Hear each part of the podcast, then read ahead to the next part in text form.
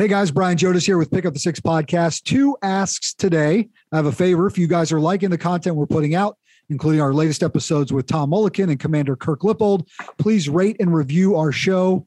Go into whatever app you listen to us on iTunes, Spotify, Google Play, even SoundCloud, and give us that review and rating. I can't tell you how much it helps us out.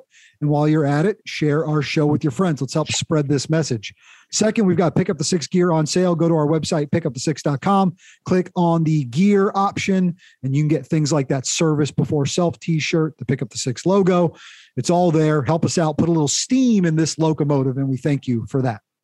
My guest today is Peter Blach, a man of incredible purpose, but also proximity. Peter was a New York City firefighter on September the 11th, 2001. He was there that day and the days, months, and years that followed 25 years as a firefighter in New York City. He's seen a lot. And part of that journey also includes the miracle on the Hudson. It's an incredible story. Let's pick up the six with Peter right now.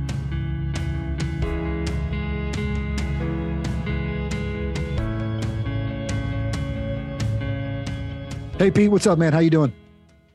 How's it going, Brian? Very good. I am uh, beyond thrilled and honored to have you join us on this show on this day. Uh, we are we have recorded this a few days before today, but we will release this episode on what is Saturday, September the 11th, 2021, the 20 year anniversary of that incredible, remarkable, and never to be forgotten day in America. And there's a lot to talk to you about specific to that day and the role you played in it and, and how life changed forever in those moments for all of us, but for you uh, specifically. And on that day, you're wearing the uniform of the New York City Fire Department, but you've got this little bit of an unconventional road that gets you there. And part of it is just being a firefighter in New York is in your blood. So, how do you end up a New York City firefighter by way of being a cop, being in the, yeah. Coast Guard? It, it kind of it kind of weaves. So, before we talk about that fateful day, tell me how you end up there. Uh, so I got out of a you know, got out of high school, uh, born and raised in uh, Brooklyn, city kid. So when I got out of high school, uh, I knew I wanted to get a city job, take city service. Um, my family was really made up of cops and firemen, um, cops on my mother's side and firefighters on my dad's side. Um, they go back to like the 1900s, you know, when uh, the New York City Fire Department was still broken down into yeah the Brooklyn Fire Department, yeah the Metropolitan Fire Department. Um, they were uh, going from like paid uh, from volunteer to paid departments, and mm-hmm. my great great grandfather um, started on a uh, horse drawn um, steam pumper that uh, you know literally horses took you to the fire scene and um, Wow. They literally hand cranked water out of a steamer. And um, that's where the family history on the police department started. Um, on the fire department started. Mm-hmm. On the police department side, my my mom's uh, grandfather, um, he started in the first precinct in Lower Manhattan. He was actually part of what they called the Night Watch, and that was like uh, really didn't have uh, police and fire at the time. This goes way back to like the Boss Tweed era when um basically it was it was a pretty much a, a corruption based it's like gangs um, in New York system. style, right? Like yeah, well, yeah, it was. So like if you wanted to be a New York City police officer or a firefighter back then, you basically went to Tammany Hall and you met with Boss Tweed and basically you gave him money and he gave you a badge. that was how wow, you know, it was way back then. But my mom's uh, great uh, great grandfather, he started as uh, what they call night watch, and then night watch became the Metropolitan Police Department in Lower Manhattan, and that's when it kind of started getting more, uh, I guess, uh, more on the level, let's say. Yeah. And um, so uh, yeah, so I got good good history on both sides. you know, fifth generation on the fire department side, and third generation on the police department side. So after high school wasn't really I, I, I didn't want to go to college right away. I mean, I had great grades in high school. I actually wound up getting uh, a full ride to St. Peter's College to play golf, believe it or not, in mm. um in New Jersey. and I turned it down and went in the Coast Guard. My father was like, well, "Why would you do that?" Right. but doing? I but I wanted I wanted to serve and I wanted a break from school, so went to the Coast Guard. From the Coast Guard, I took every city exam that came out: fire, police, sanitation, bus driver, train operator. Um, uh, I just liked. I loved living in a city. I, I, I wanted to to work for the city. Um, and the police department called me first. I went on the police department, and that was '91. And I I literally took the fire and police exam at the same time, but fire called about two and a half, almost three years later, and I was offered a lateral transfer back over to you know to the, to the fire department. So at the time, like you could go from police to fire as long as you they made your list number, and um and then you wouldn't lose any time. You could transfer over time and benefits and all that. Mm-hmm. So I was debating. It was hard because I I enjoyed my time as a police officer. It was uh you know if you really think back it was busy. It was, you know, it's, it's always been busy for police too, but it was really busy back then because you had crack was really coming into the city of New York, Brooklyn in particular, where I was living. I was, we were living in a Flatbush neighborhood. It was borderline Flatbush. And um, when crack came into the area, it just decimated mm-hmm. the hmm. area to the point where my dad moved us to Staten Island because it was getting just too crazy at that time in Brooklyn in the early 90s. And um, so I enjoyed being a police officer because I got to work on my my my, my precinct there, the 70 precinct, which was right in Flatbush. So it uh it, it, it was I knew the area. I felt comfortable there. Um, but I always knew in the back of my mind that I was going to go for the fire department because I just I grew up more in it as far as my dad would take me to work. My dad got on the fire department in uh, 68. He went to Vietnam in 69 came back and um, he got sworn in in 68 from, in the fire department and he was finishing up St. John's University. He was in the Army ROTC there.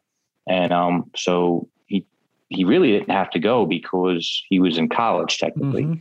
but he wanted to serve. So he, you know, he volunteered, he went over. Um, when he came back in 70, um, even though he was sworn in before he left, that's when he really started in the fire service in 1970. So my dad went through what we we consider the war years up there when the city was really burning down. Like New York's always had a fire problem, and I think always will, just based on occupancy, the older buildings. It's it's a vertical city that's highly populated, and the infrastructure and the buildings are older, so you're just going to have more fires. But in the 70s, they had that, and then they had arson which was incredibly bad and decimated a lot of neighborhoods in the Bronx and Brooklyn, uh, even parts of like Queens. Uh, mm. So, um, and Upper Manhattan, like Harlem. You know, you're you're more um, you know diverse neighborhoods, highly uh, um, were highly impacted by both the arson epidemic and then later it's like the city kind of just recovered from it, but then the crack epidemic hit and it just really tore up neighborhoods again. Um, but anyway, I grew up riding a fire truck with my dad in the, you know, um, late 70s, early 80s. And uh, I always knew the police department was a good job. But again, in the back of my mind, I said, I really enjoy being on a fire truck and just going to fires. Yeah. So when I had, when they, when they knocked on the door and they said, Hey, you know, we made your list number. Do you want to come to the fire department? Um, it was a hard choice, but uh, I left the police department and went to the fire department. So, and it was 25 years of, of, of a good choice, and I really enjoyed it. A lot of highs, a lot of lows. Um, I like to say there's more highs than lows. Mm. Um, and 9/11 um, was, you know, as low as you can get for for the fire service, and especially for the New York City Fire Department, just on the amount of sacrifice and loss we had that day. And it really changed the job. There was there, there was mm-hmm. two fire departments, and I can talk because I was on well before the 11th, and I stayed on well after the 11th. And um, you had two fire departments after September 11th because it wasn't just about going to structure fires and putting out, you know, uh, building fires. It was now it was terrorism response. It was yeah. hazardous materials response, and um, it, it, changed. It changed the job, made it more. I don't want to say more technical, but it it, it put us in a direction that um, we were not used to operating in. Yeah. You think and, uh, like, you know, the, the, the military is fat is tasked with fighting our nation's wars, keeping our nation safe. And on that day, the war was brought quite literally to our shore. And you guys, uh, you and your brethren, you know, and your brothers, your sisters, right? You were the first ones in. You you on that day became the first line of defense. You, you faced terrorism face to face, like like we never had before. Take take me up to. Let me read. I'm going to read something that you wrote, and let's get into it. Let's let's talk okay. about that day. Yeah, you were that day. Let me read what you wrote here. This is ladder 123. It says I came in for the day tour, so I got there about eight o'clock. Guys, remember the first towers hit 8:46 a.m. Got there about eight o'clock. Relieved the guy in the backup engine, fireman Ray Hayden, was actually standing in front of the quarters, and he saw what he thought was a small plane and then an explosion into the north tower. You could just make out the tip of the towers from the firehouse on Canal. The north tower was on fire. We weren't dispatched yet, but Hayden turned everybody out. We took the satellite because we had the satellite with us. Six truck went in, nine engine went, and satellite one went. You were on nine engine. Take me into that morning, Tuesday, September the 11th, 2001. So it was a it was a beautiful, I mean, literally one of the prettiest days I remember waking up to because um, you could see for miles. I mean, it was like um, it was so clear and so uh, you know just blue skies, no clouds. I mean, it was just exceptional, you know, visual clearance in every direction. So I just remember driving into work that day and going over the Verrazano Bridge from Staten Island to uh, you know to Brooklyn on my travels to Manhattan, and um, I came across uh, Squad One, which was uh, literally just they were at a highway uh, call and they were finishing up, and actually knew one of the guys on the rig, and I was kind of just actually came upon them. You know, they were kind of pulling off the side of the road after handling an accident, and I pulled up to the side of them and one of my friends from Squad Squad One um, just gave me a you know gave me a wave, Brian Bilcher, because we lived in in Staten Island in this uh, on the same street together on Potter Avenue.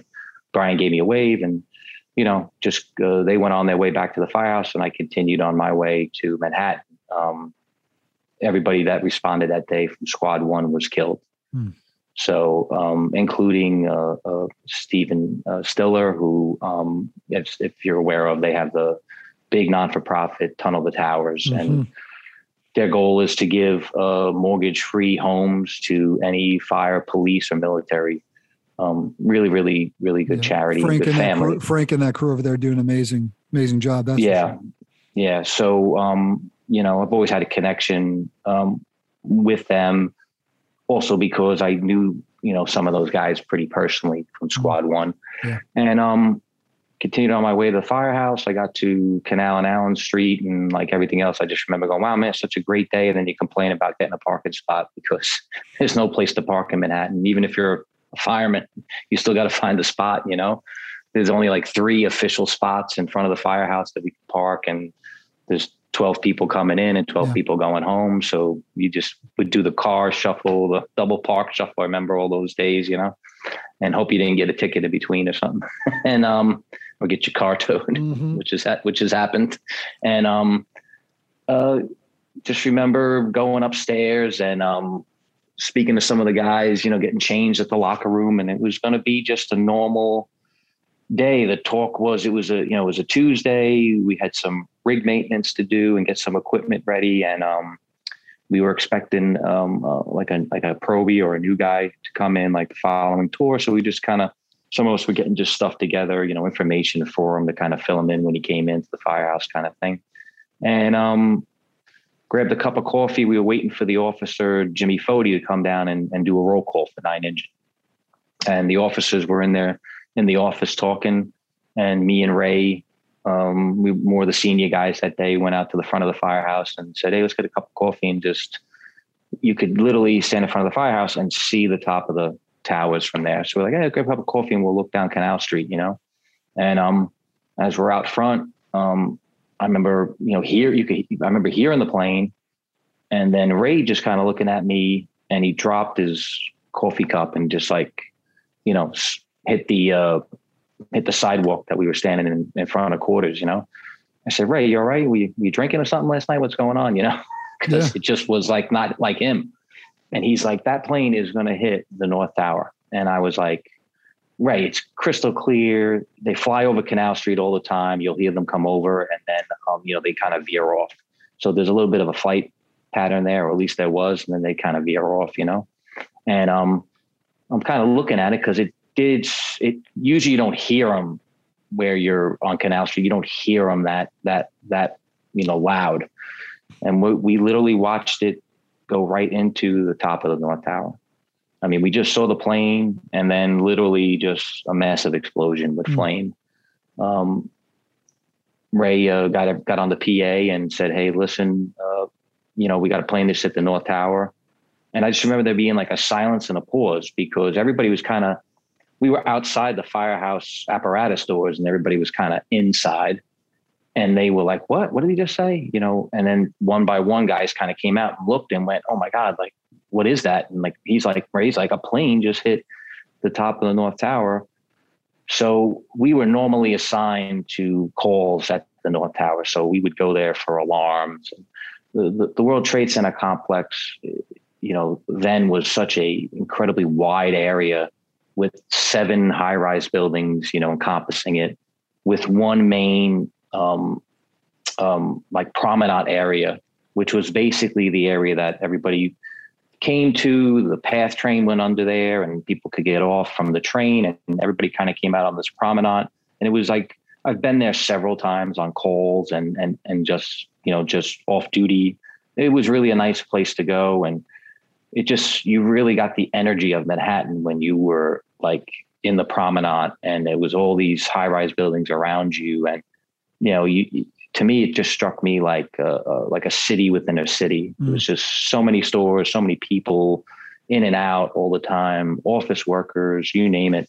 And um, it was just a wild place to go and almost people watch at times. You could go there and just see every part of New York City, every part of humanity would kind of come in and out of the trade center complex. And um, so we we started on our way. Both both uh, companies were loaded up. We were riding extra that day because um, for us in the New York City Fire Department, um, the, the North Tower was hit at 846. Our roll call change is 0900. So it couldn't happen at a worse time for us because um, when it happened, we were you had 12 guys literally getting ready to go off duty. Come off duty. You you're guys. getting ready to roll on. Yeah and get ready to roll on. So, you know, firemen are very personable. We talk to each other all the time. We refer to each other as brothers. So that's the time to break each other's chops, have a cup of coffee, you know, yell at somebody for, you know, hey, you know, what are you doing here? You know, the, the rig needs a, a fixing up, you know, all good natured mm-hmm. stuff. But that was the time to do it because like both shifts were there, so to speak. So um it hurt us because every piece of equipment in the New York City Fire Department went out heavy because yeah. you could not tell a guy. I mean, the officers could they not. All, everybody was going. Yeah, they couldn't tell a firefighter, "You stay here." He, he, they were like, and the officers knew that. And honestly, our mentality, our thinking at the time back then was firefighting is definitely a, a, a manpower issue, right? If you, I mean, study upon study and just working in the field for 25 years, you know that the more firefighters you have on a piece of apparatus, the quicker the hose line gets in place, the more people you have the opportunity to save. So it's it's a manpower intensive intensive job, you know. And um, so that mentality is a little different now because of command and control and all that kind of stuff that we we practiced but didn't really practice it back then because we never had anything like September 11th. So we never had an event so catastrophic that we lost 343 firefighters at. So, and, and then in my career up to that point, every fire that I was at, if we had more personnel, more equipment quicker, it would have definitely changed the course of events for more of your conventional fires. So everybody went down Canal Street, uh, loaded up extra, and um, about two blocks away, they actually officially dispatched us. Um, we just went because we knew. I mean, we go there for regular alarms, you know, so we knew this, we were definitely going. So we get down uh, right up at the base of Canal Street, and now you can really see, you know, what's going on. You can see, you know, what you're looking at as far as, you know, the North Tower, all the floors above 90, just literally just nothing but incredible amounts of fire coming out of there. And I remember Ray just looking at me going, Pete, man, this is going to be the worst fire we're ever going to go to. And, and Ray was a little bit more experienced than me. And he said, I said, we're going to, we're going to, he said, we're going to lose guys. We're going to lose a lot of guys. And I was just like, you know, I was still fired up. So I was like, okay, we're going to a fire. You know, you get getting that like game head on, you know, you're like, yeah, yeah. I'm in the New York City Fire Department. I've been trained for this. I have, you know, a number of years under my belt. I've been to some pretty serious fires.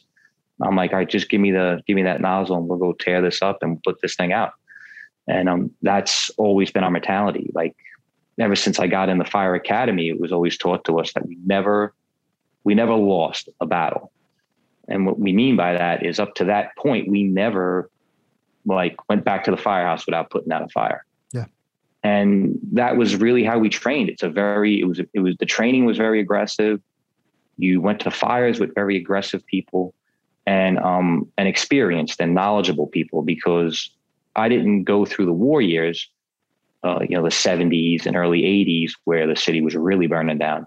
But I was broken in and trained by those guys. So I was like, okay, I'm ready for this. You know, I'm mentally ready to take this on. And then when you get to Vesey and West Street and you get out of the fire truck and you're throwing your tank on your back and the officer looks at you and he's like, guys, we are staying together. Like no freelancing. We're staying all together. And I said, um, I just remember looking at Jimmy Fody, who was the officer in Nine Engine that day. And um, Jimmy said, Pete, we we got people jumping. He's like, grab uh, the life saving rope, grab an extra, you know, air bottle, and um, I'll grab an extra length of hose, and I'll get the standpipe bag, which is how we would hook up to how we'd hook up our fire hose to the building system in a high rise building. Mm-hmm. And once usually it was not common practice for the officer to carry, you know, tools because you got promoted, so you earned the right. And the the way it was for us was the officer that was leading you, you didn't want him operating tools. You wanted him. His his job was never to to like um, hold you back. His job was to stop you if you were if something dangerous. So we want always wanted the officer looking around. We didn't. He's the extra set of eyes while you guys are are yeah, really hammering. He's away. he's yeah. you know he's the senior person. Yeah. He was promoted, and you want him um, not being engaged in say firefighting duties. You want him looking at you, making sure he knows where all his guys are and looking out for dangerous conditions where he's going to have to say, okay, guys, we got to pull back on this. Mm-hmm. So for Jimmy to grab like the standpipe kit and an extra roll of holes, I was like, it's like those little things you think about building up to something. Like uh, I like to scuba dive a lot. And they always tell you in scuba diving, it's always that little thing that starts off and rolls into a big thing. Like you didn't you know, check your tank or you didn't do this. And then that leads into an emergency. Mm-hmm. That was like my moment when I realized this day was going so south because I was like, whoa, this is like out of the norm, you know? Yeah. And um, we turned and we started uh, walking from Vesey and West Street into uh, the North Tower command post where Chief Pfeifer had the command post set up. Hey, Pete, real and quick, came, real yeah. quick. How much time has passed between leaving the firehouse and getting to this moment? because it's oh, hit at eight forty six, right? What five what, five minutes, five minutes, right? Because nine oh three is in front of us. The second Correct. tower hasn't been hit yet. I just wanted to just set the time yeah. there, just so we get a sense. Okay, go ahead. Yeah, I, I actually, in reality, it was probably more like three minutes. I only say that because we were the normal third due assigned engine company to the trade yeah. center and like in New York City, the golden the golden time is five minutes. To get so yeah, so for us, it, we had to be there with under five minutes, so they wouldn't like you know send you on the initial alarm, unless you know of course people are out and then they fill in. But um, it was quiet. Like the other part of that that morning too was usually you come in, you could smell smoke. The guys maybe had a fire the night before. You could smell it on the gear and in the firehouse the night before was was quiet. It was quiet throughout the whole city. Like I remember just looking on a sheet we had, and it listed kind of the fires from the you know the tour before. And I mean, at that time in New York City on the fire department, it would be common to come in the firehouse and look, and they'd be like, "Oh, we had 25 fires," in Lower Manhattan. You know, mattress fire to a multiple alarm to whatever. And I remember looking on the sheet and going, "Wow, man, what the heck, man? Would be everybody sleep all night? Like the city's gonna fire us? You know, like we Yeah. had no, like there was no like there was calls, but there was no like actual fire duty.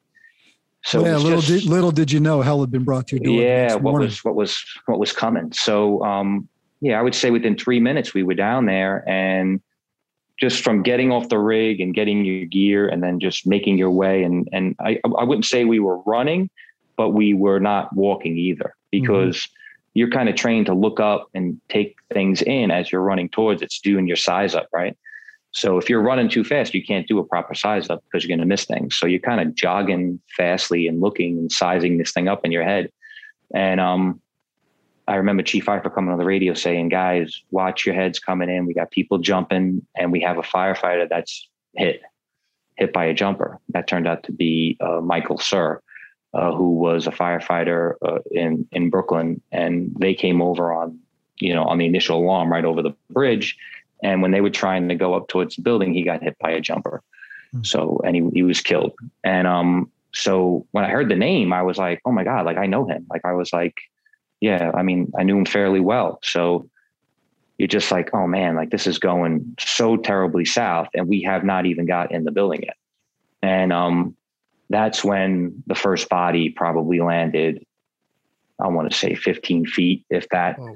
from us as we were walking up. And I, don't- you know, you, you look at those things in your mind and you just, it's like you almost just can't believe you're, you're, you're in that moment because like when someone came out of the building from like, you know, that high up, you'd look, but you really weren't sure what I was seeing because they're so far away at that point. And it's almost like a leaf, like when a leaf kind of falls off a tree Mhm. from high, it kind of takes its time. And then all of a sudden it gets to a certain point where then it just falls really quickly. And that's what was happening to people that were left with that choice to either burn to death or jump. And you would see, you know, a person's body come out of the, the North Tower and they would almost feel like they were at peace, like just falling. Mhm. And at a certain point, if you took your eyes off them, I mean, they could be right on top of you. So when I say we were looking up and timing how to get into the building so we wouldn't get hit by people, Whoa. that's exactly what we were doing. We stopped and waited.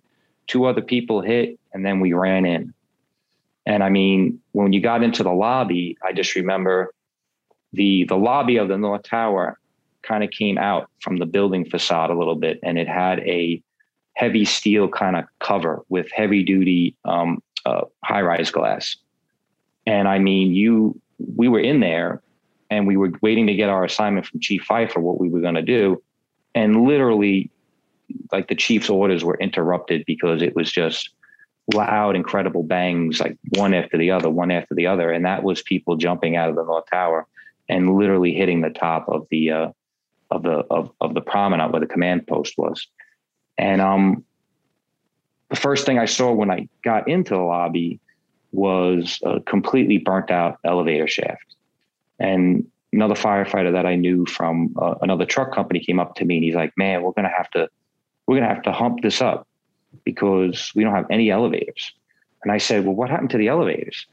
And I could literally just make out two people that were um, two bodies that were seriously burnt, and one of them had like um, looked like I could see like a security guard patch on on his side, and that's really kind of all you can make out. I mean, they were they were they were badly burnt, almost unrecognizable, and it was basically a security guard sitting in front of the lobby because it was one of those elevators that you had to get badged into, and our assumption was that jet fuel just came down that elevator shaft and just exploded in the lobby. So you had seriously burnt people like in the lobby that had no idea what just happened. What, no Walking idea. around, burnt, no Yeah, idea. because in a moment, No. I mean, it's like right, you snap a finger, and that is Right. un, unleashed in there. Let, let me jump in here to Yeah. to to again set the stage. So so what? Uh, let me ask you two questions. When do you get to nine oh three when Tower Two is hit, and where are you physically in relation to that moment when that happens? And how far up the building do you get? Right? How close to the epicenter of all of it up there do you get? So we were on the right around the seventh floor. So because it, it it, it, like the scene went a lot quicker. Like as soon as we got into the lobby, G Pfeifer was like, "No elevators, guys. I got it." He's like, I literally remember him grabbing Chief Fody, uh, Captain Fody. He's a chief now, but he, he was lieutenant at the time. Sorry, and he grabbed Lieutenant Fody and Jimmy, and he said, "Listen, I got no elevators for you. I need you guys to go up there and start fighting the fire. Try to get people evacuating on your way up." And he's like, "Just, just, just grab a staircase and start going." So we literally grabbed the B staircase and um, knowing that there's no elevators, and we got up to the seventh floor when, I mean, the building like shook like I was in a high rise building, and I mean the building shook so violently that um, one of the firefighters that was coming up, he was kind of off centered, carrying up hose, and when when that that happened, he kind of fell back and fell down the stairs, and he was fine. We got him up, but I mean, it knocked one of our firefighters right off his feet, and we were like, I was initially thinking that's got to be maybe partial collapses. I mean, I didn't think, and most of the guys that were around me, none of us communicated or thought I that the whole building was going to come down. You know, so we thought what we were hearing is isolated collapses, mm-hmm. maybe like mm-hmm. the fire floor flowing into the floor below kind of thing. But all of a sudden, it was like lights out. Generators were out. There was no more uh, communication on the radio because the repeater was knocked out. Um, so 911 communications, I believe, at that point went down as well. So you can only communicate on your portable radio one floor up or below. Um, because we lost our repeater system, which pr- gave us the ability to communicate in that type of building. And I just remember going, I don't know if that's above us. I don't know what, like where that came from. What it turns out is Jay Jonas, who was the captain of six truck, we were together making our ascent. And he went over to one of the corners of the building and came back and said, guys, the South Tower just got hit. So we were like, oh my God. So now you're like, okay, we know we're not at a fire now.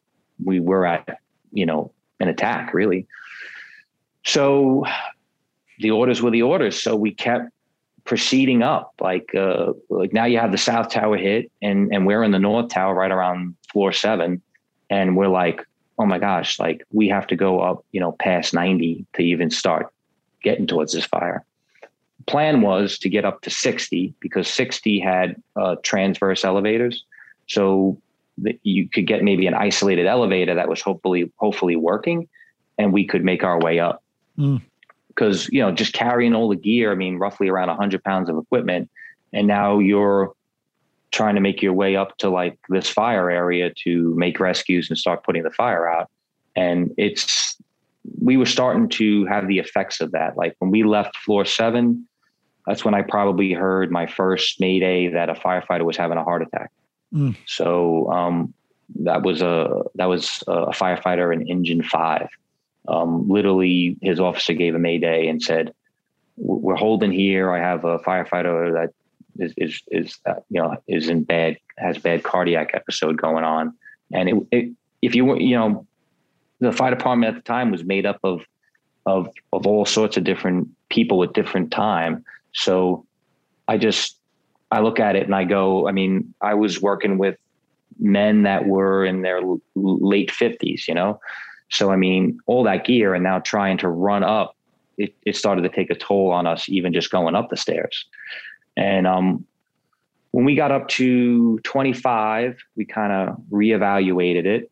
And I remember uh, Captain Jonas was talking to uh, the officer of Ladder 3, Patty Brown, and they couldn't communicate on the radio, but the cell phones were still working. So the officers at the time had cell phones, and like firefighters, we had our private cell phones, but we all left them in our lockers. You know, we just weren't in that generation of you know texting and everything yet. Yeah. So, you know, everybody left their cell phones in lockers. so, um, uh, Jay spoke to Patty Brown and he said, listen, we've made it up to 60. So ladder three made it up to 60. And they were like, we're going to try to get an elevator because we think we have a remote elevator that might be still working. Well, we continued our way up.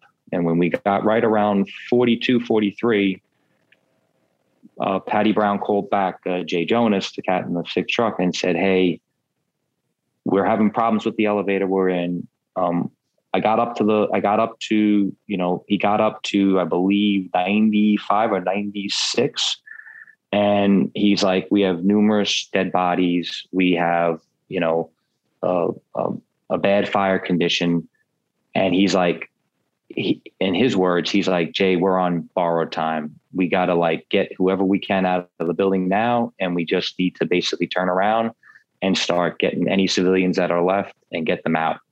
And that's the last communication from, uh, from, you know, ladder three that I'm, that I'm aware of. And, um, Jay respected, really respected, you know, Patty Brown as an officer. They were in a rescue company together before they got promoted and stuff so Jay turned to me and he said, listen, and none of us wanted to accept the order. Like none of us wanted to say, okay, um, we're going to turn around and just try to save as many people as we can on the way down and, and get out. None of us wanted to do it. But when you look at an officer like Jay Jonas, who, uh, you know, now deputy chief, but at the time was a well-respected, well-seasoned officer, and you know he's communicating with another well-seasoned, well-trained officer, and you know you follow the order and you and you, you do what you're told and it was like okay we're going to make our way down so as we're making our way down um we got back down to about 30 and literally it was like the whole building shook again incredibly violent. This time you could hear glass breaking which we were like okay what you know we're still way down from the fire area. Like what is that now? We had no idea what it was. Um, and again, the radios were now completely out, so communication was was really not there. Um, but we said, okay, the order was given to come down by our officer, so we'll keep making our way down. Um, what that was in reality, that was the south tower collapsed. So it's nine fifty. That's nine fifty nine, roughly ten a.m. in the morning.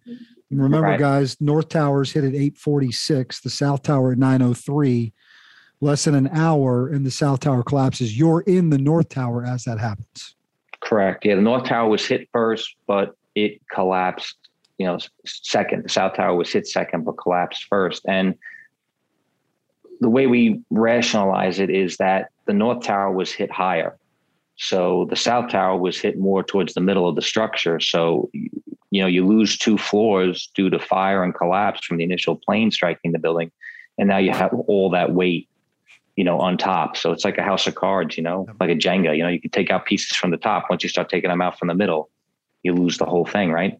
So, but we we weren't aware of that. So we're making our way down, and we're taking civilians. We were still coming across civilians that miraculously made it through some of the fire area, but they were yeah. burnt badly. Couldn't by the time they got to us, like around back around 30 again, uh, we had a we had a, at least a dozen civilians with yeah, us. So, Pete, that, how, how, many guys did you have? Can you paint? I, I want to get a visual of how many guys you had, and then you just said maybe about a dozen civilians. You know, what's this right. band of people look like in this movement? So you have, you know, six firefighters, right? Five firefighters and an officer from Engine Nine, and you have the officer of Ladder Six and five firefighters. So you have twelve people there, and then we had roughly probably a little bit more than 12 civilians with us, but they ranged from completely ambulatory to burnt so bad that I I can't believe I made it down this far, but I can't go anymore. Wow. So we had several people that we were carrying down with us. So now it's a it's a matter of we dropped our gear, our fire hose, stuff like we're that, and we're just got to get them out. We got to get them out. We're just grabbing injured civilians and making our way down. And when we got to and, and we still stayed together, both both the engine and the ladder. We stayed together right up to where we got to right around the third floor. When we got to the third floor, we had um, um, civilians, but we could manage them. They could we could walk with them a little bit. We could carry them a little bit. Um, but there was one woman, Josephine Harris, who was completely. She had some very bad burns on her, and she was an older woman. And when she got down to three, she physically could not move anymore. She just, and she was telling us just to leave her. She was like, just, just leave me. You guys get out, leave me. And we were like, I remember Tommy Falco from ladder six went over to her and said, I'm, listen, we're not leaving you. We're, we're going to get you out of here. We're going to get out together. So the decision was made by the officers that ladder six would stay and carry Josephine Harris down and, and two other civilians that were, that were, that couldn't walk anymore. And engine nine, which I was in, we were going to take the people that could at least walk or the walking wounded, as we say, we were going to get them down and get them out. And then if we got out and there was time, we'd come back in and see if we could help out with ladder six. When we got down to the lobby of the North Tower, there was like a bottleneck of people. Like it was just civilians, firefighters, and it was like dead stop. And we were like, what, what's going on here? And um, nobody could get out of the lobby. So it was like, what do you mean we can't get out of the lobby? What it was was that South Tower, when it collapsed, all that debris and everything literally took out the front of the lobby. And where we were in the B staircase, you couldn't physically get out. It was nothing but concrete, steel, debris, smoke, dust. So again, having an officer like Jimmy Fody at the time literally was a life saving thing for us because he was normally assigned uh, to Engine Six, which really close to the trade center, and they would go there like way more than we would, and just routinely go there on calls. And Jimmy said, "Hey, if we drop down to the sub basement, we can go across the loading dock area, and we can come out on Vesey and West Street, and that'll be more removed from the south and north tower, and that'll be better for us for you know debris falling and everything else." So okay, so we go down to the we get down to the sub basement now, and we've got a bunch of civilians with us. We want to get them out onto Vesey and West Street, and then hopefully come back in and see where six truck is and help them. Well, we get halfway across the loading dock, and it was just it was like explosion upon explosion. And what it was was it was just the floors on top of the floors starting to just pancake collapse. One on top of the other on top of the other. And you just hear you just kept hearing boom boom boom. And um that's the point where i said wow we're not we're not we're not getting out of this like mm. it, this is coming down too fast and i mean it's literally like an explosion above your head although it's just the start of the north tower collapsing so mikey price one of the senior guys in nine engine he grabbed me and i had a, a woman who was pregnant to the left of me, and he grabbed me and he said, "Let's go under this truck." Port Authority had a uh, had these huge sander trucks. They were just gigantic, uh, gigantic garbage trucks, but they were filled with sand. And what they would use them for is when they had dignitaries or something, you know, high profile going on at the trade center, they were like ways to uh, section off the area and you know even back then they were at least thinking about terrorism to a degree. So they would use these big sanding trucks to to block off streets, and that way, if you know car bomb or something came in, it hit the truck, but the truck is filled with sand, so almost like a, a movable barrier, right? So we get under this uh, port authority truck, and I would say within a minute, it's literally just lights out. It's it's lights out, and if you've never you know, if you've never been in like a collapse of a building, it, it's hard to explain it. But I felt like I was on a subway platform, like you know, in Lower Manhattan. Like I was literally just standing on a subway platform. There was a rush of air, and like right before the train comes into your station, it was like you know, three times as loud as that, but the force of the uh, of like the air and I guess the explosion and the collapse it pushed me like to one side of the truck and I, I, I, I kind of like landed up under the axle of this truck because we were underneath it. I just got lifted up and pushed in there. And, um, I just remember like lights out and I just couldn't breathe because it was just everything just coming at us at one time.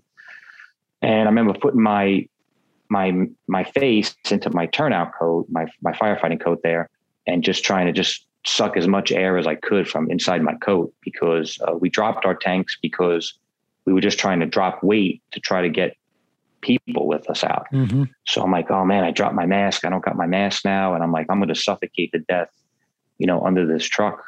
And um, that passed. And um, Mike found me, kind of came up to me and I couldn't see because my eyes were so like just filled with dirt and my mouth i just remember like i just spitting out you know all that debris and stuff in a way and my helmet went you know flying i, I eventually found it on the way out which i can't believe i found it but it was like i had i had nothing i had no tools i was like just pretty beat up under this truck and i remember looking over and um the woman that was with me that i pulled she was just absolutely 100% just flat just nothing left of her you know. And um, I just remember her telling me on the way down, I want to get out of here because I'm pregnant. And I just was like, to this day, it just beats me up. Like it just beats my head up over it, you know, because I say, if I maybe I could have thrown you in in front of me, but it was just one of those quick last minute under that truck. And we literally, me and Mike, just, we were under that truck for about 40 minutes and just trying to figure out is, is, everybody else still alive? Where's where's the rest of our guys? 40 one minutes, by one. 40 minutes in the grand yeah. scheme. I don't mean to jump in here, but 40 minutes yeah. in the grand scheme of remember, guys, it's an hour and a half between hit and this thing going down. So that 40 minutes has to feel like eternity. Oh, it felt like it felt like a year, you know? Yeah. Um, and and you're not sure what's up or down. Like we weren't really sure. We I knew we were in the sub basement, but I wasn't that familiar with the building at that time. So I'm like, okay, we're in the sub basement with two levels below. Um, we're alive. That's good. But now how do we get out? You know, so we literally kind of moved out from underneath the truck and I could just make out the top of it. And it was like someone took a can opener and just cut it. Like, and there was just one huge piece of, of steel and rebar and um, right on the other side of it was two Port Authority police officers that were killed. Um, we literally could just make out like the patches on their on their shirts, you know. And um, we still were kind of like, okay, where are we? I remember Mike going, mm. listen, we're alive, we're good. We started calling out. It's just the two of you. It's just the, two, just the two of you guys at this point, right? But by the time you get to this sort of, you know, it's just me and Mike there under that truck. But we started calling out, and Sean answered, he was in nine engine. Ray answered. He was in nine engine. Fody was calling for us. He was the officer. We were like, yeah, yeah, we're here. We're okay right now.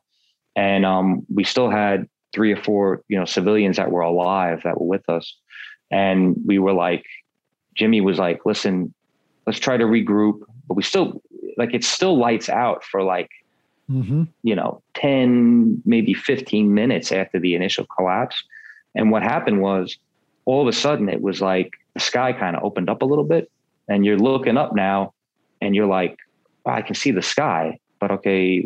But at one point I thought maybe I'm dead because I'm yeah. like, this just happened and I'm looking up and I see clear blue skies now. And as it started to lift more and more, like that, that debris and concrete dust and everything started to lift more, you were like, oh, wow. All right. Um, we're okay right now. So we we looked around and there was a lot of people that were you know several people that were with us that were killed but there was uh, about four people that were you know there was four of us there that was civilians that were still alive and jimmy was like the officer was like hey let's let's let's get these people out of here and then we'll try to figure out a plan and see when, how we're going to come back in here because we knew ladder six was was above us. So we knew they were between one and three, and we're in the sub basement. But I'm thinking to myself, this is not good. Like we kind of just made it, and I'm thinking, and we shouldn't have. I don't know how. Still to this day, we did. Mm-hmm. But then I I say, well, ladder six and other firefighting people are you know literally two sto- you know two floors above us. So I'm thinking, man, I hope I hope they have a chance. But I really was like, I don't see how it's possible. You know. Yeah.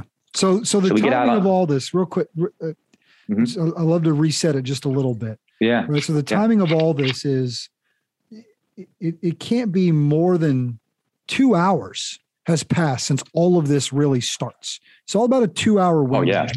Right. Um, yeah. 8 46 a.m. to 10 30 mm-hmm. with the collapse. And then probably yeah. another 30, 40 minutes after that. It's what you're talking about. You're finally starting to see that bit of daylight. And yeah. and and how quickly does it go from okay, we're alive, like I'm alive, right? To we have to move on to the like what's the next thing we have to do here? Uh, to be able to. So, all right, let's jump back in. Yes. So it was literally let's get these civilians that remain out. So we got them up to Vesey and West, and we handed them off to uh, EMS personnel up there, and um, we were like, I remember Jimmy Fody looking at us, and he goes, "Listen, guys, I got to ask you to do this." He goes, "I know we're beat up, but I said we got to go back in there, and we got to try to find a way back in there and see if six truck is still alive." So nobody, everybody was just literally like, "Yeah, let's do it." So we kind of dusted ourselves off. And I remember saying to myself, I got, I got like no helmets. Like, you know, you just kind of want a helmet on your head in these situations, you know? And I remember going, man, my helmet's gone. I got no, you know, real equipment except my coat, my pants that are on me. So we were like, all right, let's, let's just get in there and at least try to locate, put an eye on where we can maybe get in. And as I was walking back onto the, uh, into that sub basement area, uh, my helmet was just like sitting there. So I said, "Oh my! I can't believe I found my helmet." So I put my yeah, helmet like, back yeah, on. Yeah, like he put it there for, like he left it there for. right. It's like yeah. it's like wow, okay. Like, like and it was like it was like upside down, like like a truck ran over it. But I was like, wow, I can't believe I still have it. You know. So we, you know, we mm. we basically made our way back over to where we exited the B staircase into the sub basement, and it was nothing visibly like when we left the area. Like you couldn't like from that moment walking down before it was lights out, it was like a regular staircase in the trade center that opened up, you know, a heavy type door and you went onto a loading dock. When we when we're coming back now, it's like nothing but debris, you know, small fires burning, rebar, glass, bodies, and you're just like, how are we ever going to get in there? And then we were like, we haven't, nobody really heard from Ladder Six. So we were like, are they even still possibly alive? So we kind of took a moment. And I remember just, I always had this St. Florian medal on my neck that my mom gave me, you know, you know bless her soul, because she's no longer here. But she gave me when I first got on the, uh, you know, the fire department. She said, always wear this. I was a good Catholic boy, you know, always wear this. If you ever get in a tight spot, you know, pray to St. Florian, you know. Mm-hmm. I just remember getting on my knees and saying a prayer to St. Florian, saying, if we could have a miracle, we really need it now. And you know, because you know, you're tight with these guys. You you spend so much of your life in a firehouse with these guys, and they're they really are your brothers. You go to each other's weddings, you help each other's houses out, you know, working on homes and stuff. And you know, I've I've worked so long with each one of those guys that I was like, please, like like like let them still be alive, kind of thing. And um, right after that kind of moment, um, there was a radio transmission by Jay Jonas. He gave a mayday that they're alive. They have civilians with them. They have uh, uh, uh, some police officers with them and other firefighters from other companies with them. And they're like, but you got to come get us because we can't find our way out.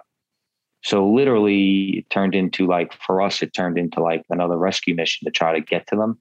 And, um, we just physically, we, I mean, we went in so many voids, tried so many different ways. Um, and working at the trade center then, especially like you know, the, immediately after the after the collapses, and then you know, days and even months later, that steel was so hot, you know, and just like I remember just like crawling over different pieces of steel and rebar, trying to figure out where's the B stairwell, how can we get them, kind of thing. And I mean, I just remember getting like a huge like shank from one of those rebars. Just it was super, you know, hot and I just stepped on it the wrong way with my boot, and it just went right through my you know great toe, like just went right in and right out. And um, I was like, "What the heck?" So you kind of yeah. just I remember just like picking my foot up, going, "Oh man!" It was like stepping on the biggest nail, but it was hot.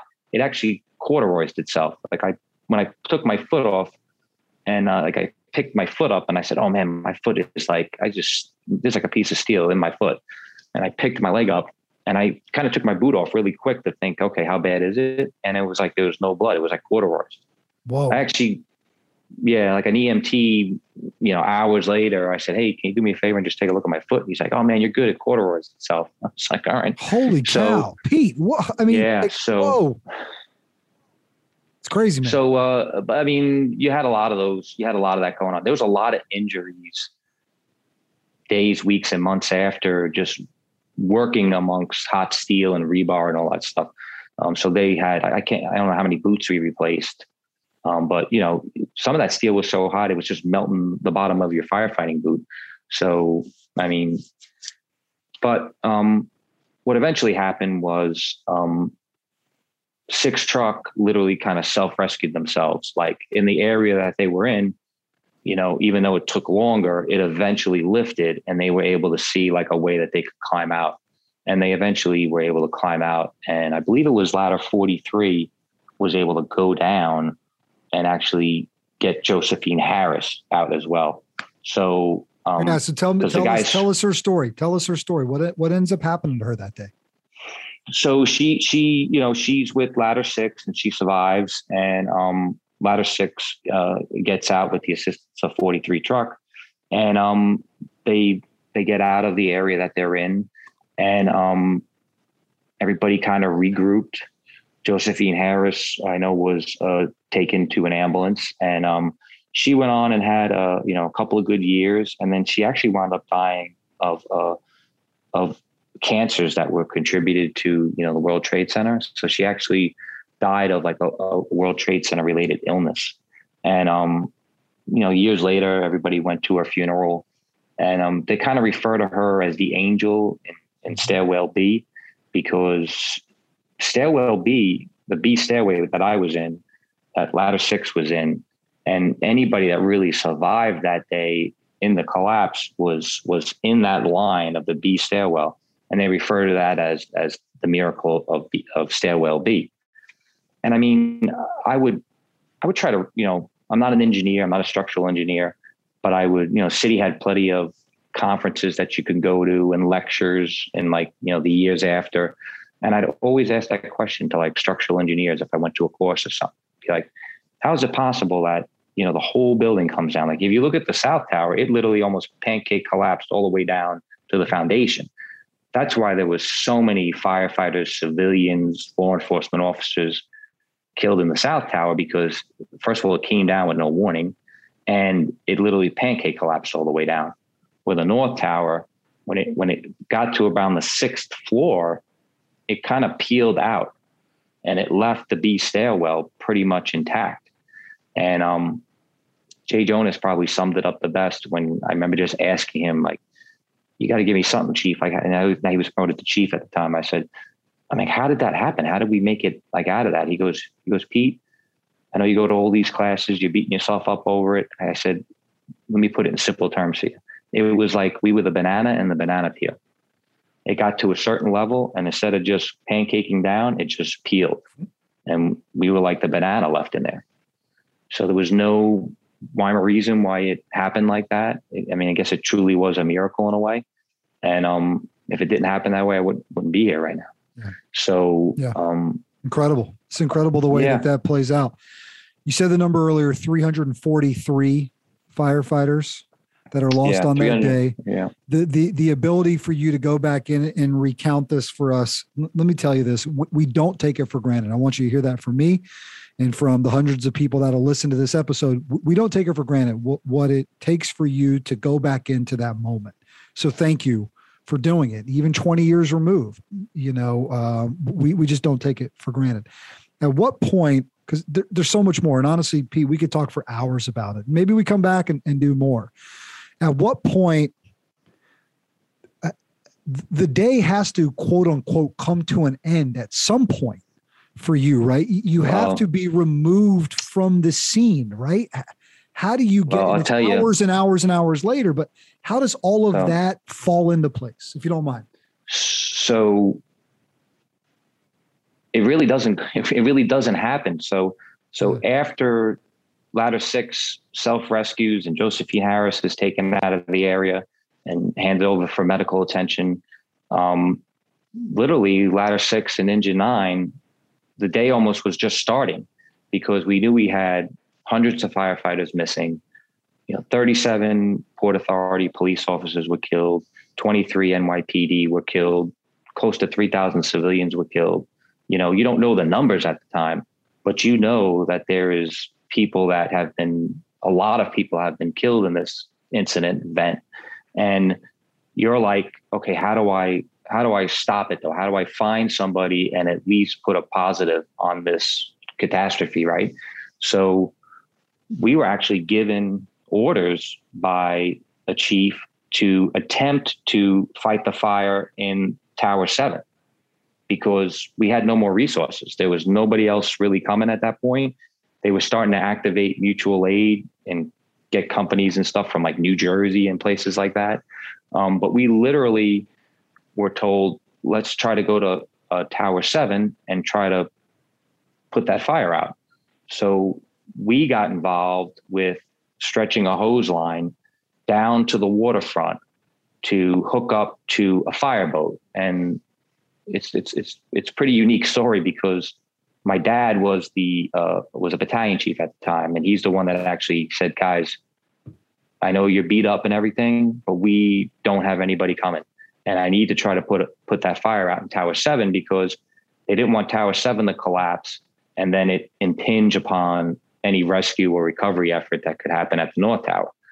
So our engine company that we came down on there, it, it, it was a two piece company. You had a, traditional fire engine, 2000 gallon per minute pumper that we responded to regular structure fires and high rise fires with. And then we had a satellite unit. That satellite unit was like a high pressure, um, uh, high pressure, basically hose wagon that could supply large amounts of, of water. And it was utilized when a hydrant system went down and we couldn't get enough water to fight a fire. So our engine was destroyed. I mean, flat as a pancake. There was nothing left of it. And the satellite somehow remained. So we knew that if we could get water to the satellite unit, it has a monitor on it, which is just a giant um, like nozzle that's attached to the top of the fire engine. And we said, if we can get the satellite monitor working, we can maybe start putting some fire out in Tower 7. So we got the satellite closer to the building. And we, we said, well, we have no water because in the collapse of the North and South Tower, not only did you lose 911, any sort of repeater system for first responder radios, but you also lo- lost all of your water mains in lower Manhattan. So there wasn't enough water around to even start fighting the fires. So fireboats were in heavy demand and being utilized. But we only had three fireboats, you know, at the time in service. You had Marine 9, Marine 1, and Marine 3. And they were already docked up, being utilized, pumping as much water as they could. So my dad turns to me and goes, Pete, grab that five inch hose. And we had about whew, about three city blocks to go to make it down to the waterfront. He's like, listen, what I'm going to do is I'm going to have that other satellite that's still not destroyed from Brooklyn. You guys are going to meet up and we're going to stretch all this hose down to the waterfront and we're going to see if we can get a fireboat to supply us. And then that way you can start putting out fire in Tower 7. And um, when I got, when we, me and Sean got like the last length of hose, and if you've ever pulled like fire hose, five inch hose is just like incredibly heavy. And it's just, you don't two people, we, we would always practice with two guys stretching it because they were 100 foot lengths, they were five inch, and they were incredibly heavy.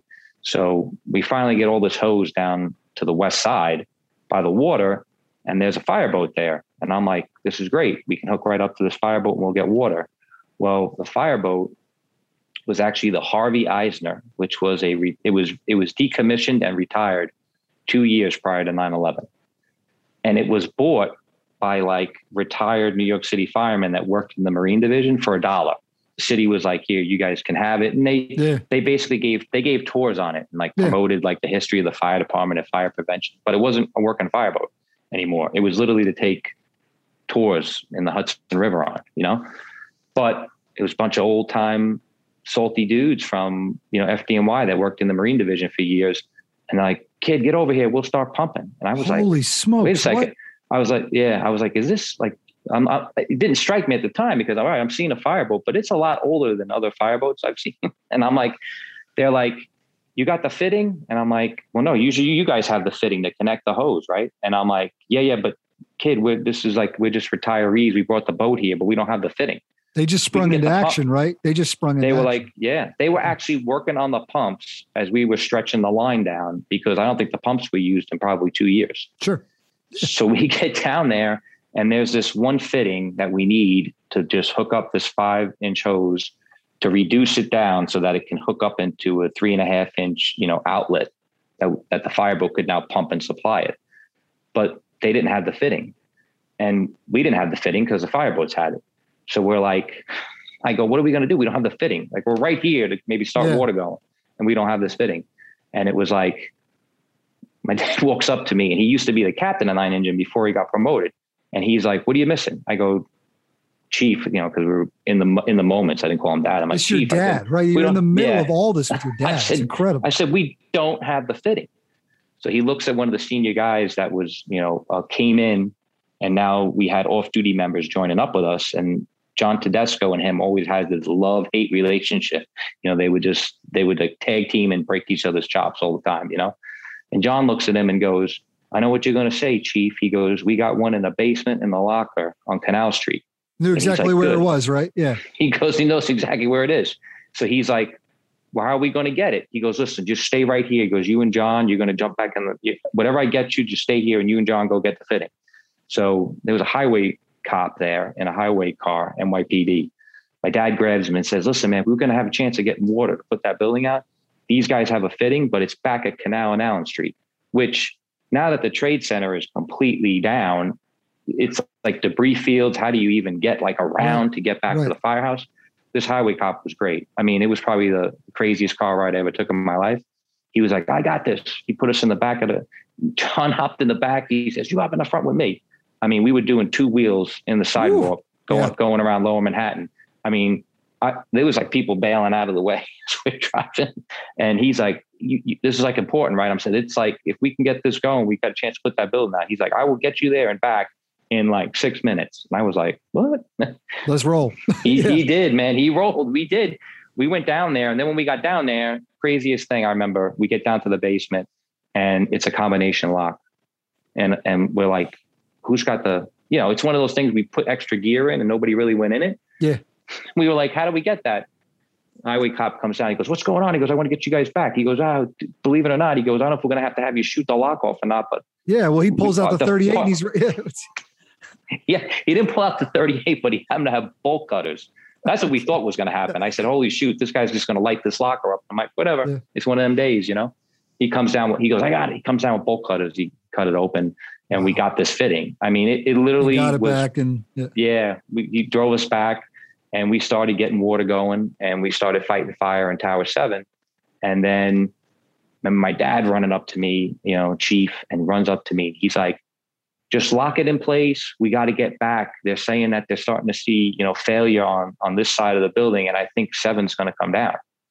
So by then, you know, this is like in the afternoon now, and you're just mm-hmm. like physically shot. You did all this to keep going. Now you finally got. I remember just taking a moment and sitting on top of the fire engine, and I was like, at least I'm doing like something positive right now. I'm shooting water, and it's yeah. starting to put out yeah. this fire. Yeah. And now it's like okay, lock it in place and let's go. And I said, okay, we got another job for us. So me and John Vandestar were on top of the apparatus and we get down. John looks at me. He goes, don't even look back. Just haul ass and start running. And I'm like, we just start running. Tower seven was coming down. Hmm. So we got half a block away. Tower seven collapsed and we just saw the top of this nozzle that was shooting water. It literally just went boop, boom, you were, gone. You were just that. You were just there. We were just there. It flattened the rig like right down to the rims of the tires. Like it just boom gone. So I say, how many, like, how many lives you got, bro? How many lives do you have left in you? Oh, it was it's amazing. It was, yeah, it was, and oh that God, it's amazing. And that didn't that didn't end the day though because yeah. we literally just regrouped, and then they sent us to the Marriott Hotel because the Marriott Hotel was going. free burning. And we were literally got into the Marriott, and then there was a battalion chief in there. I think it was Chief Hayden might have been there at that point, just looking in on it. And he said, "Guys, there's nothing we can do for this building. Everybody's out. It was so damaged structurally by the, you know, by the um, uh, by the collapse of the South Tower. He was like, I'm not going to lose another guy today because everybody's out, and we don't have enough resources to put it out. And and guys were still like, Chief, we can." To, to credit the guys that I worked with, so chief we can we can do this. We can find water and we'll start putting this out. And we were like you know thank god we listened to them because we left and then they had partial collapses in the marriott. Hmm. and they had we had we lost firefighters in the marriott. Like they died um, when when the south tower collapsed and hit the marriott. We lost firefighters that were in there because chiefs originally identified it as a building that if South Tower does collapse, it's going to take out the Marriott Hotel. So we had firefighters from ladder 12 in there and they, they were killed and the South Tower collapsed because it cut the Marriott almost in half, you know? So we get through that kind of moment. And then it was, we were ordered. Chief Hayden at that point, this is like well into the evening, comes to me and says, listen, I know you've been here since the beginning. All your guys have been here since the beginning. He spoke to the two officers. He said, you guys, you, I don't care where you go, but you have to leave here and don't come back for at least four hours. So we were like, all right. So we went back to the firehouse. And I got to tell you, I think we got there and we were just like, you know, it's sinking in like what you went through. At that point, you're getting a chance to call home, tell people you're alive, all this stuff. And you're like, I think we sat around for about two hours, just, you know, washing ourselves off, just, oh my God, like, what do we go through kind of thing. And I just remember one of the senior guys going, you know what, guys, we still have a lot of brothers down there and there's a lot of civilians down there. And I said, I, I can't sit here, you know, even for four hours.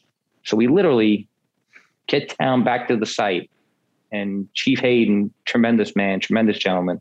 He was kind of like the chief in charge now by proxy because all we lost all of our top tier you know, fire command structure. We lost the chief of the department. We lost the deputy chief of operations. We had like our command post was wiped out. So, but I just remember going down there and one of the senior guys, Joe Hodges, turns to me and says, if we go, we better not go in front of Chief Hayden because he's going to be mad because he told us to stay out here for four hours. So we had to like sneak around him to go to like do work. But he saw us. I know he did and he was just like, ah, all right, I'm trying, yeah. you know, one of those moments, you what know. What are you gonna do? Yeah. And we we literally worked through the night. We were on the pile, searching under voids, um, working on hand lines, trying to put fire out, and we we didn't like we literally didn't stop for 24 hours, and then we all went back to the firehouse. about three or four hours of trying to sleep, and we were back at it again for another 24 hours, and it went like that for like almost that first week. I was going to say, and when do you, when do you, when, when do you go home? I didn't go home for a week. Wow. I didn't leave for a week. And then you went home and you talked to your family, you talked to your loved ones and great support. Um, but then you're like, I got to go back there. Like my job's not finished. I got to go back there. So many, uh, uh, you know, firefighters that I was personal. Like I, I lost 43 personal friends like people that I got on the fire department with, lived in my neighborhood, went to each other's weddings, drank beer with each other, you know, bitched and complained about each other, but we were close. Yeah. And I just was thinking in my head, oh man, he's working today in Rescue Five. He's there. You're just going through names and names and names. And I just didn't want to be home because even though you're home and it's safe and you're with your loved ones, your head is not home. Yeah. You know, and and it took me it took me a long time to be able to kind of separate that again. And one of the best things that the fire department did uh, with uh, Commissioner Cassano, uh, Chief Cassano at the time, was him being a Vietnam veteran. He was like, I need to get like vets that know how to counsel into firehouses because, to in his words, like you now, you know, Cassano was a Vietnam vet. You know, so my dad's a Vietnam vet. I've never really talked to, about Vietnam to my dad. He's just like, those guys just don't talk about that. But I remember after this event, I was like, I was like, Dad, you you know, you've been through a lot, you know, fire department in the war years, Vietnam, civil unrest, you know, crazy times of the 70s and the 80s. I said, where do you put this in perspective? And he goes, he goes, Pete, there is no perspective over this. He goes, I was at the fall of Saigon. This was worse than the fall of Saigon. He was a first lieutenant in the army when Saigon fell. He's like, this is worse than the fall of Saigon. And I was just like, well, that really sums it up for me because I was like, that's I don't I don't think we can I don't I hope we never replicate the day.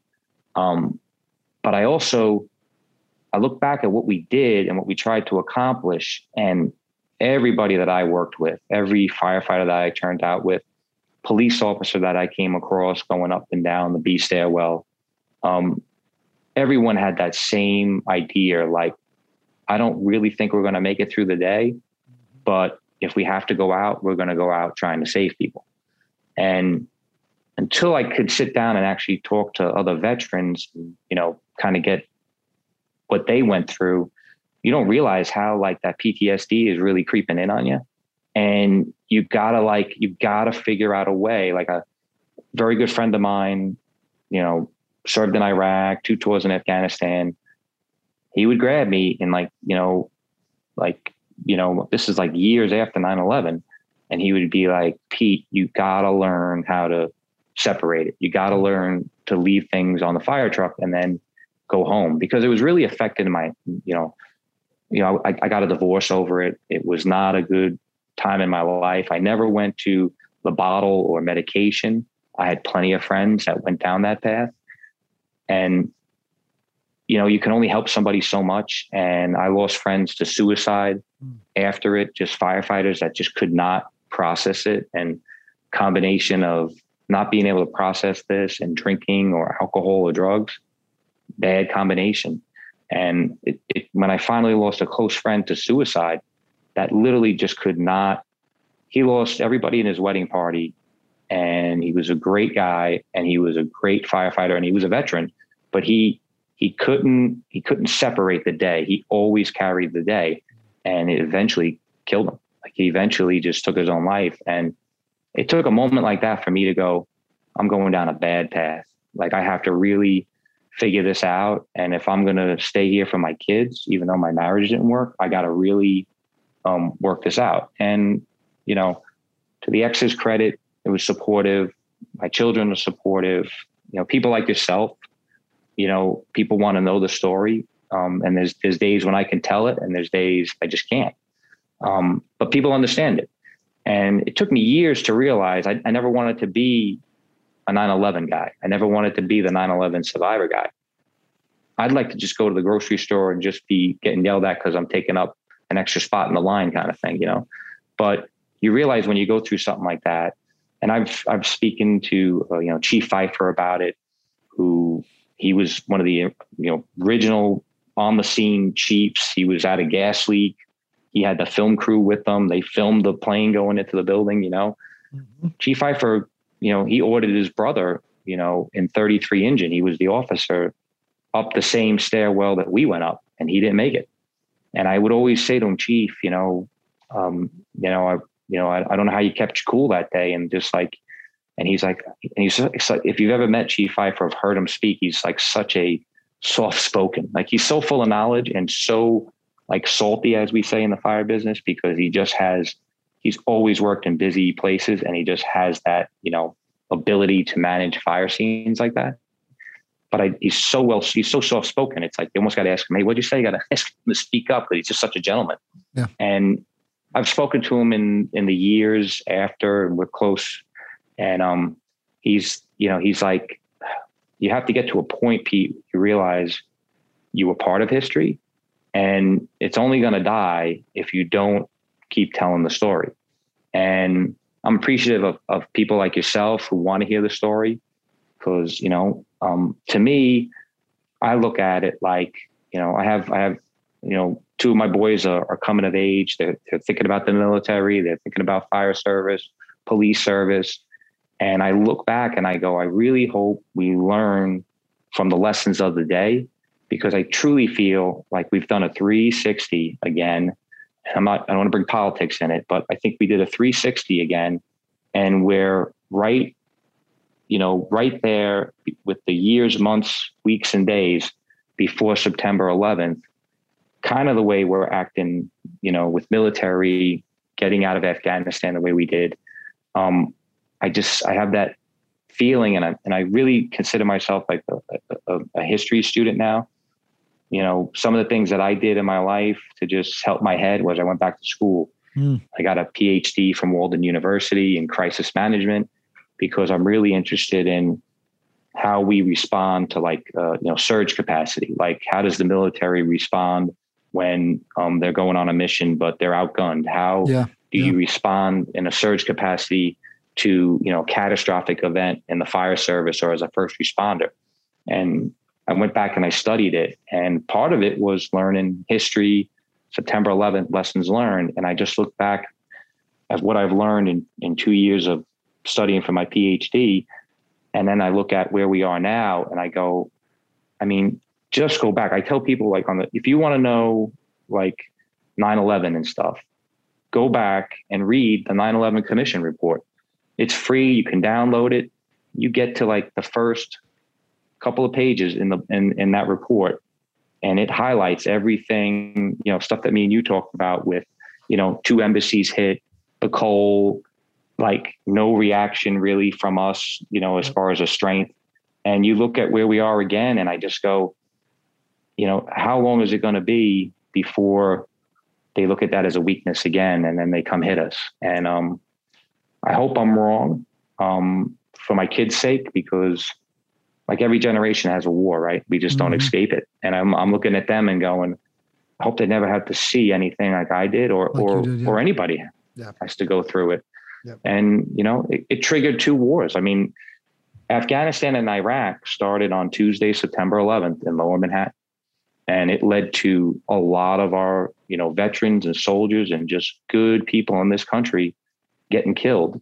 And I've always I've, I've always tried to make a trip every year to Walter Reed Hospital, mm-hmm. and I don't I don't publicize it, but I, I did it like two months ago, and we still have so many of our veterans fighting through illness and injury because of those wars, and now you know the ones that I've gotten to know, have personal relationships with, you know, go to Walter Reed with them at least once a year. They all say the same thing. They're so angry of of of the sacrifices that they made because of the way we're leaving Afghanistan. And it's just I hope that it's they find tough, peace. It's been a tough. It's been a tough few weeks, to, and because it, has oh. been on display in front of us, and I know, and I know it means a oh, lot yeah. to you, and, and and this year more more than years before. Pete, we are eternally grateful for what you've done, not just for the city of New York, but for our country. What you did on that day. All right, before we go, because that's been a heavy. Sure. It's been a heavy time.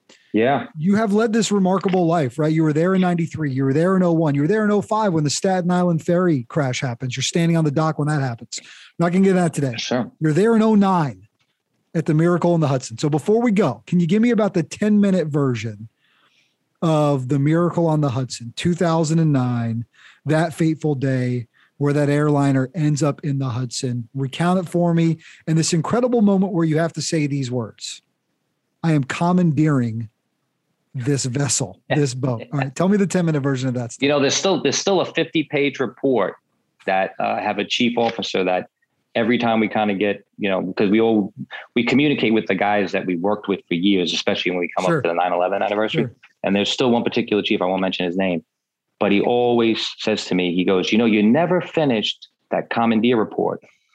And I said, because it was like 50 pages, Steve. Right. And I, I think I think it was done once before in like during World War II. Like they've so, never so had you, like. So you are the very first official pirate we've had to join us on this show. All right, tell me tell me your story of the Miracle on the Hudson. So the reader, so um, I was uh, I was actually working. I was I was hired on overtime, and I was working as the officer in ladder seven. So um, at the time, I was assigned to ladder two in Midtown, and this firehouse was a little bit you know lower down. Um, but they said, hey, we got an overtime shift. Uh, probably be an easy day for your boss. We don't have any building inspection. I never forget. We got no, the aid was I.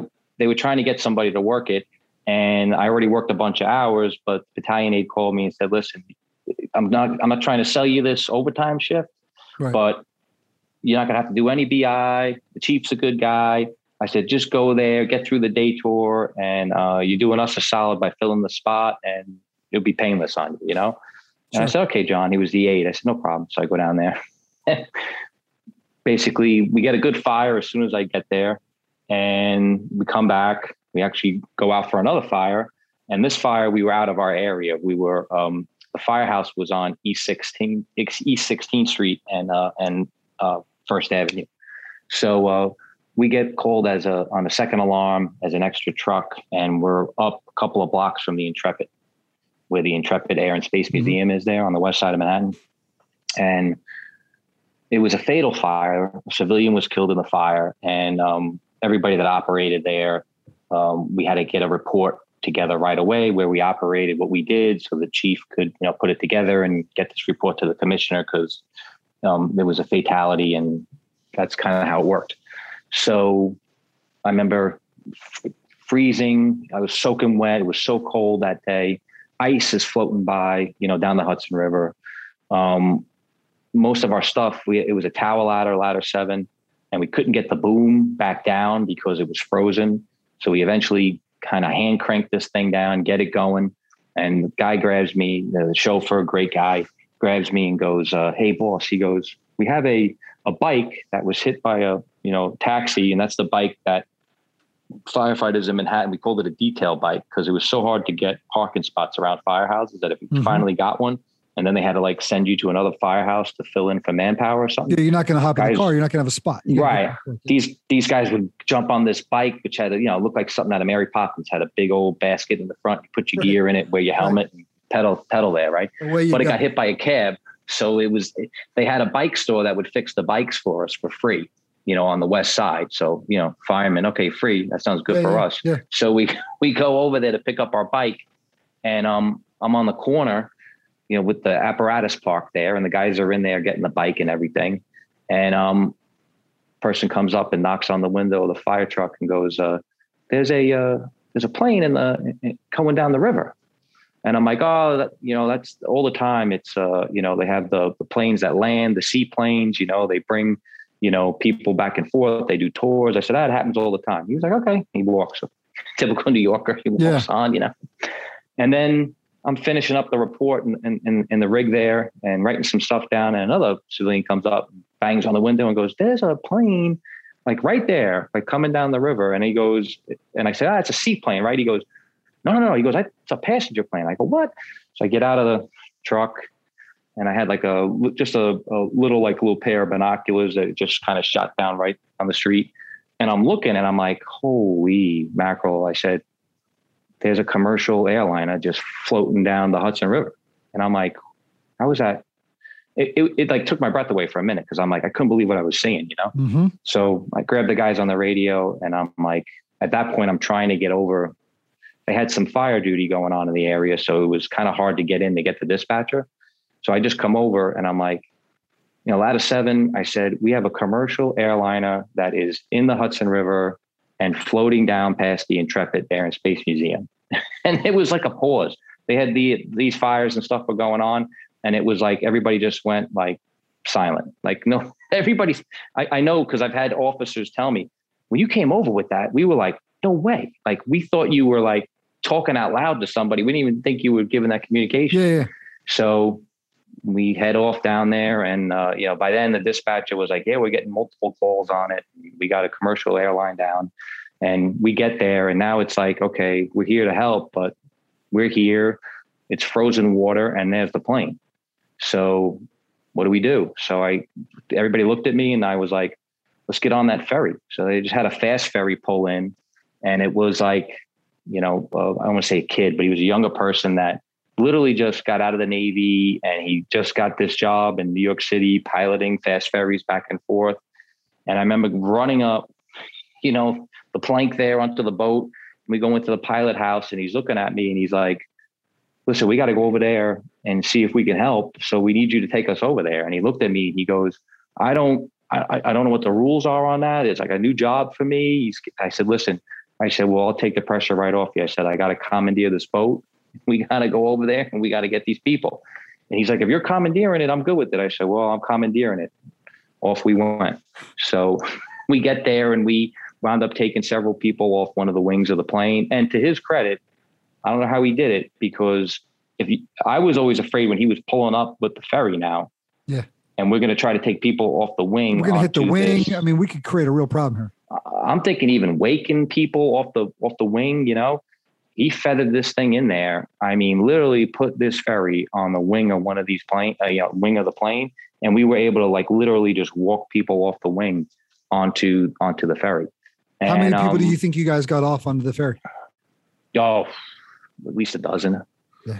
dozen people. What's, and, that, um, what's that imagery? I mean, I'm sure you can close your eyes, just like the terrible things that happened on 9 11. You probably have times where it's hard to shake it because you pull up and you see these people standing there like that. I mean, it's an iconic image to this day of that plane. Oh yeah, there. it's amazing. And it's it's it's uh you know, and I had to make a decision too as an officer then because I sent my guys you know, that we had cold water exposure suits that um, that, that ladder seven had, and they were able to. The guys were you know smart thinking, and they grabbed our cold water exposure suits because ladder seven was what they call a water rescue company too. So they would send it to like people in the water, boats in distress, in case we could do something from land. So the guys grabbed two exposure suits, which are you know like the ones you see in like you know when you watch like uh, um, you know the crab fishermen and stuff, those big mm-hmm. rubber suits yeah, that you yeah. zip up and you can survive. So the guys were like, "Hey, boss, we got these two. We we brought the exposure suits with us. You know, you want us to go in?" So I actually had to make a decision, and I wound up sending. Um, I wound up sending. Um, did I lose you? No, you're good. Go ahead. Yeah. So I, I mm-hmm. wound up sending one of the guys on a rope, you know, over the wing and then around so that he could eyeball in the plane to make sure that we weren't missing anybody, you know? Are you um, working with the crew? Like, how are you guys working with? So we did, we did it right off. Sully the, and all the these front. guys are like, are you engaging with all them to make all this happen? So, so, um, Sully, um, you know, the pilot at the time, um, I know he was like all the way still in the front, making his way out, like behind people and stuff. Um, he wound up getting on, I think it was one of the NYPD launch boats he got on, and um, and you know the, the rest of the crew was taken out. But um, I just wanted to double check, you know, as being there to make sure we didn't miss anybody, you know. And I remember just it was like younger guy to the fire service, but he was like already in the suit. And I was really apprehensible about sending him in there. But I said, listen, I'm going to give you like two minutes. I'm going to put you on the line. I just want you to kind of, and like what he did was he kind of got off the, the ferry front, you know, the front decking of the ferry, and he got onto the wing and then he kind of like floated over to where the door was and he kind of eyeballed in there. And then he started to go in on me. And then I was like, listen, pull him back on the rope because I'm yeah. thinking this thing, this thing goes down. I don't want to lose a guy, right? So um he looked in, everything was good. He came out, he got back on the boat. And um yeah, and um it was a good rescue. And then um like I guess the funny part of it was we're back on the boat now and we're feeling pretty good. We feel like we accomplished a good part of the mission, you know. And um one of the you know civilians that was rescued said, I want to take your picture you know, for for for rescuing us, you know. So like, okay. So I don't think nothing of it. We all get in front and they take a picture. And uh, turns out the picture was in front of like the bar that they have on the on the ferry, you know. So it was like they always like they always say like part of my career was I went from like hero to zero in about 30 seconds, you know, because I'm looking at he, I'm looking at the picture right now. Yeah, right. So there's a bar and still in the I picture, see right? you standing there on the left. You got all these glasses hanging behind you. There's there's margarita glasses. There's right, right. glasses. So you know, so all this like he and like that that I guess like the civilian that took that picture, you know, gave it to the Daily News. Right. And it was like the next day, it was like, you know, Miracle on the Hudson. And then we were like page two or three was us, you know, standing in front of the bar after this rescue. And man, you would have thought I murdered a cat, man, because it was like, you know, they were calling. Like my chief was like, "Did you take a picture in front of the bar?" I go, "I go, what are you talking about, chief?" Like, yeah. like, and he's like, "After that rescue, you guys take a picture in front of the bar on the boat?" And I'm like, um, I, well, okay, yeah, I guess we did. And he's like, "Oh, you you know how that looks? That's not good." So I get called downtown. So we didn't have I, shot. We didn't have shots of Jameson in hand, Chief. Oh, like, I know. So, so like three days after I come in, I get the same chief comes to me and he hands me a booklet and he's like, I don't even know where to look to figure out, um, you know, like a sample report. He goes, but here it is. It was like right. 12, 13 pages on what you had to fill out if you ever commandeered like a bus, a train, a ferry, whatever. So I'm like, oh my gosh, there's not even like an old report I can go off of, you know? So I filled it out, but I never like completely finished it. So that's like the ongoing joke too, is like, you ever going to finish that report, you know? Yeah. But when I went downtown, the other chiefs were kind of in there. And like, I literally thought I was going in there and going to be like, you know, charges and all this other stuff, but like, you know, not presenting the department in a good way or something, mm-hmm. you know? And they all had a chuckle. They all went in there. They go, I bet you thought we were calling down here because you were in front of the bar, right? So he goes, well, I kind of thought about that, you know, and he goes, ah, you did good, kid. You know, now just finish yeah. that report. You know, yeah. incredible, so, man. incredible. You know, it's those moments too that you look at and you go back and you go, such a good. The fire department was so. The New York City Fire Department was so good to me, and I and I had such a blessed career that it it, it was hard to leave it, Um, but I look back at it now and I go, man, it was crazy. It was crazy times. And, um, you know, some careers are like that. I, I wish mine would a little bit more even keeled, but, uh, and that, that was one of the reasons why I, I really packed it in at 25 years. I said to myself, man, I, I kind of survived some, some crazy stuff. And, um, I'm, I'm, I'm able to leave with my health and everything. And I had a lot of my friends that, you know, especially at the trade center got sick and yeah. just aren't here anymore. And I said, you know what? It took me a while, but I said, there's nothing wrong with enjoying life either. Yeah. Like you don't have to right. beat yourself up because right. you're living. So That's that's, right. my Great message to everybody. Yeah. Incredible. We got to have you back. Can you come back? Share some more stories. Come back, we got, we come got back stuff. whenever you want. We got stuff we didn't even unpack today. You thwarted a mugging at one point, that Staten Island ferry incident. Yeah. Let's have you back. Uh, and uh, and Next- we'll dig in more. Next time I come back, ask me to tell you about the Lincoln Quape story. Got it.